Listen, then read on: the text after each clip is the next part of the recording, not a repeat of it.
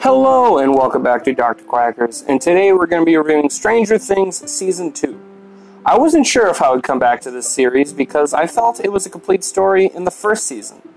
So, I was wrong and right.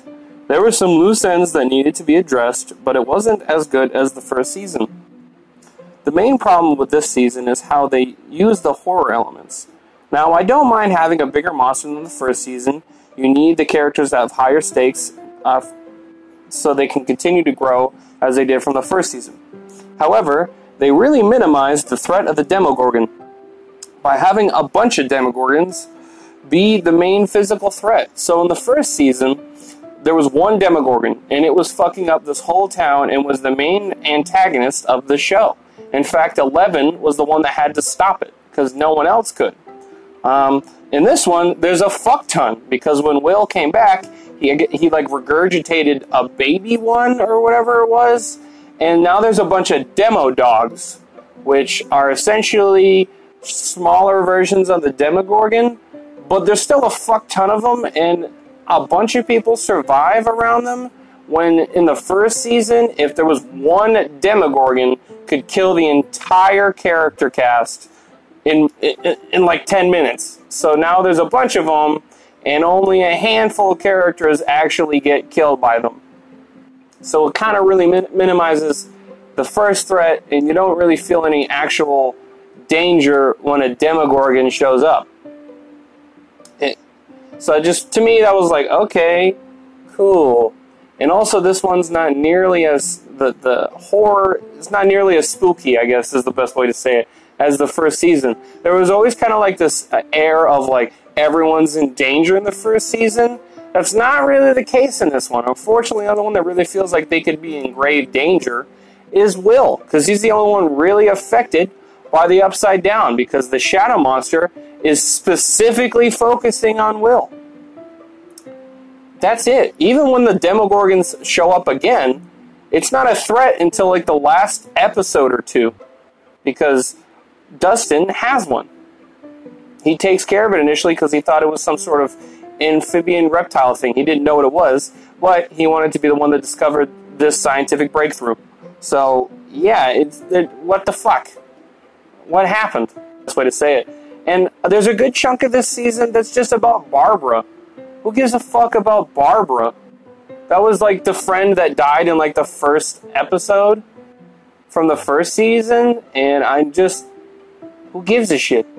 I, I don't, I, at least me personally, anyone I've talked to about the show, no one gives a shit about Barbara. So focusing a big chunk of the runtime, initially in the beginning, focusing on her and her parents is really boring. And it's not that the idea of them focusing on like what happened after the events of the first season. I mean, that, that you can't just pretend that it didn't happen. But Barbara was like the least interesting part of the first season would have been way more interested in maybe learning about the guy with the diner, or at least other stuff, or at least learn about the other aspects that you didn't get to see on screen in the first season, and you get to see the effects of the stuff you didn't see in the next one. I feel like that would have worked better than the stuff with Barbara. Um, Hopper is still my favorite character, and the story arc of him taking care of Eleven for the, this past year is definitely one of the best character mashups in the show. Uh, they are broken and jaded characters. They are the broken and jaded characters of the show, making their interactions very organic and natural. Um, I'm not a fan of the two characters, Billy and Max, that they introduced in this season. They don't really add anything to the story except for a possible romance for Dustin and Lucas. I'm meaning Max, uh, not Billy. um, but yeah, so yeah, I really enjoyed some aspects of the character dynamics, but the ones between Lucas and Dustin with Max kind of boring. Um, yeah, mainly because I'm not a big fan of of Lucas. He's kind of just he's always the one that kind of causes problems within the group. Like he's a wicked hypocrite. He'll be like, "You can't do that," but then he'll break the rules anyway. And then he's like, "Guys, it's not the same as when you guys break the rules." So that part kind of bugs me. However, I do kind of like the element. He actually has more of a role in this season specifically with Billy and Max, because Billy is, guess what? He's an asshole and he's a racist on top of that. Um, so he doesn't like Max hanging out with Lucas because he's black. And I'd say that's a little bit interesting character dynamic, but that more adds to Billy, not Max. Max is just there because she's the cool Tom girl, but I don't know. I didn't give a shit about her if she died or was in the series again because they just kind of made her like the anti Eleven, where like Eleven was very quiet, liked pretty things, um, was basically power enhanced, and she's just like, I like to play video games and I skateboard, and I'm like, cool. Anything else? They're like, nope. And I'm like, cool, awesome. I love this character development for her.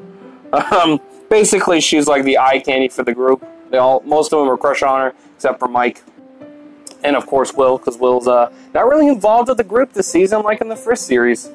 Um, but yeah, I do, I do really enjoy not to not to go back too hard, but I do enjoy the the Hopper and Eleven arc. I think um, due to the fact they don't really know how to interact with people, their arguments and their their spats with each other about disagreeing on things, and uh, her not wanting to follow all of Hopper's rules it, it makes some really strong television uh, relationship scenes. um, I yeah, especially since he has his daughter was dead, and he doesn't really know how to raise kids at this point. In fact, after his daughter died, he kind it's very obvious he doesn't really like kids. Um, but yeah, so it's just fun to see them because when they argue, she'll like use his powers on him, and he's like, "What the hell is wrong with you?" Um, so yeah, I, I like that part. Dustin is still a top tier character. I love the side story between him and Dart, uh, the baby demo, demo dog. I got a really I got really bored by Nancy and Jonathan story by the Nancy and Jonathan story arc. It was it was basically them deciding to finally pork. So yeah, so Steve and her kind of break up. She basically says he's full of shit because he doesn't want to, you know, blab because the government is basically like, if you tell anyone that what happened last season, we'll find you and murder you. And so Steve's like, let's not do that then. And Nancy's like, you're fucking, you're bullshit, and I don't love you. And he's like, wait, you don't love me? Because she's been she's been telling him that she loved him, and they were like going steady, and they were semi serious, at least on Steve's side. And she's like, no, I don't love you. And he's like, all right, fine, fuck this. So she she fucks Jonathan uh, while talking to this reporter trying to get the story out about the facility, and it's just boring as shit. I I don't find Jonathan or Nancy very interesting. It's just more of like the teen drama, and I'm not a big fan of teen drama most of the time, unless it's done in a more interesting way, which it isn't. It's just really boring. Just because you have monsters around you and that's what it's about doesn't make it interesting. Because it's just the same shit with a different coat of paint. Eh that part's boring. I think the Mike and Eleven's more interesting because there's a very different relationship of very different characters involved there.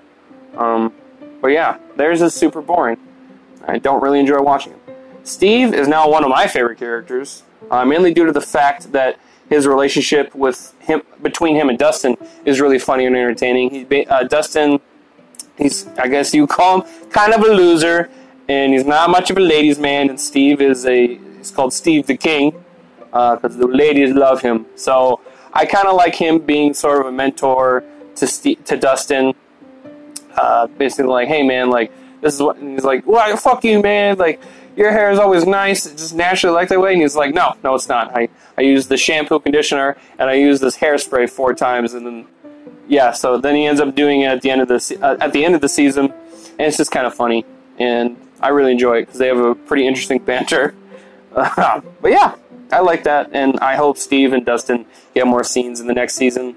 Um, I probably will watch the next season, but I don't know because this one really doesn't feel like it needs another season because it, it, closes the portal. The reason why I say all right, it probably did is the portal will still open at the end of season one. So Eleven needing closing it, I was like, okay, that makes sense. He should probably take care of that. But after this, why? Why come back to this universe? You've already taken care of all the problems.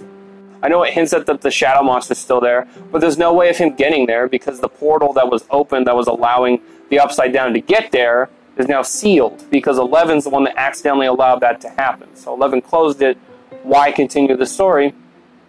Sometimes you don't need super long running shows to tell a coherent story. I'd rather a season go I'd rather a show be like a season or two if the story's really good than have a store a season go from like to five or eight seasons because I like the characters. I'd rather just a strong story. And that's the vibe I get from this one. Everyone gives a good performance and makes those boring parts uh, more watchable. Winona Ryder and Sean Astin really are really holding up their scenes. Any scenes they're in, they're really entertaining. I love Sean Astin. Uh, most people know him as Samwise or from Goonies. Um, Mikey, I should say. Uh, but yeah, he's he's really popular. Or even uh, Fifty First Dates, uh, if you know him as Doug. But yeah, uh, he's really entertaining, and I actually really like the dynamic of Bob the Brain. Um, spoilers, and unfortunately, he does die, which I think they shouldn't have killed him. I knew I knew that he was gonna die uh, during the part he did. I could just tell like, oh, he's gonna die. And so it gets a little predictable in this season. I couldn't always predict who was to die or what exactly was to happen. There was a few characters that I, a few characters I thought were to bite in the first season, but they didn't. Um, but his his I knew from a mile away, and if you've watched the season, you know what I'm talking about. But um, yeah, I kind of wish he lived a little bit longer. Uh, his character for a new character, and he was the only new character that I actually liked. Um, yeah, it was kind of short lived, and I'm like, oh damn, I actually liked him. You got rid of one of your best actors in like less than a full season. All right. I mean, I I I I can respect the balls you had to kill him off, for sure. But you got to make the other new characters as interesting, or at least close to. And Max and Billy are not. Um, so that's more my problem with this. So I actually had a harder time coming up a rating for this season because there were some parts I really enjoyed. Like I really liked Dustin. Um, I, I, I, actually did like uh, Mike trying to deal with anger and grief. You see that he's kind of spiraling down the way he behaves. Um, and I think Billy could have been more interesting, but they basically just made him like, my dad beats my ass, so I'm an asshole. So it's not super interesting. Um, not a whole lot of arc. He's just kind of a psycho. And he doesn't like black people. Which, you know, those characters serve a purpose sometimes in storytelling but it's kind of boring. I'm Not gonna lie. And then Max is just, it's just a, a girl. They were like, we need a girl, so let's put her in this in this season because Eleven's not with the group. That's kind of what she feels like. Feels like they're trying to meet like a quota, or like we need more females in this season, which is fine, but not really used well. So yeah, but I, but yeah, the, but the, the special effects really cool. The music's really good and the, like the soundtrack's really good. So I was like, hmm, kind of torn up. So I'm gonna give this season a six out of ten. It's slightly above average television. Um, those really boring. Oh, there's I there was a few parts where I wanted to fast forward through an episode, and I normally never feel that way. I'm the kind of person like even if this sucks, I gotta see it through. And there was an episode where I was like, God damn, this is really fucking boring. Um, but yeah, there was there were also really good parts. It was half of it was really good and half of it kind of sucked. So, but there was a little more good than bad. So I guess that's slight above average rating. So yeah, I hope you enjoyed today's episode. Um, if you want to reach out to me, I have a social media page on Instagram, Dr. Craigo's Movie Reviews. Um, I kind of feel weird asking or saying this. Um, if you feel as though you really enjoy this channel, um, you can support me uh, through the the Anchor app uh, there's a link in my Instagram page. If you would like to support the channel, please do. I would highly appreciate it. Um, if you do, I will try and come up with some sort of exclusive thing you get from this channel, this podcast, whatever you like to call it. Um, but yeah, I'd, I'd, I'd, like to see what I can do for you if you decide to do that. Um, if you'd like to hear about my sponsor, Viking Fitness, stay tuned.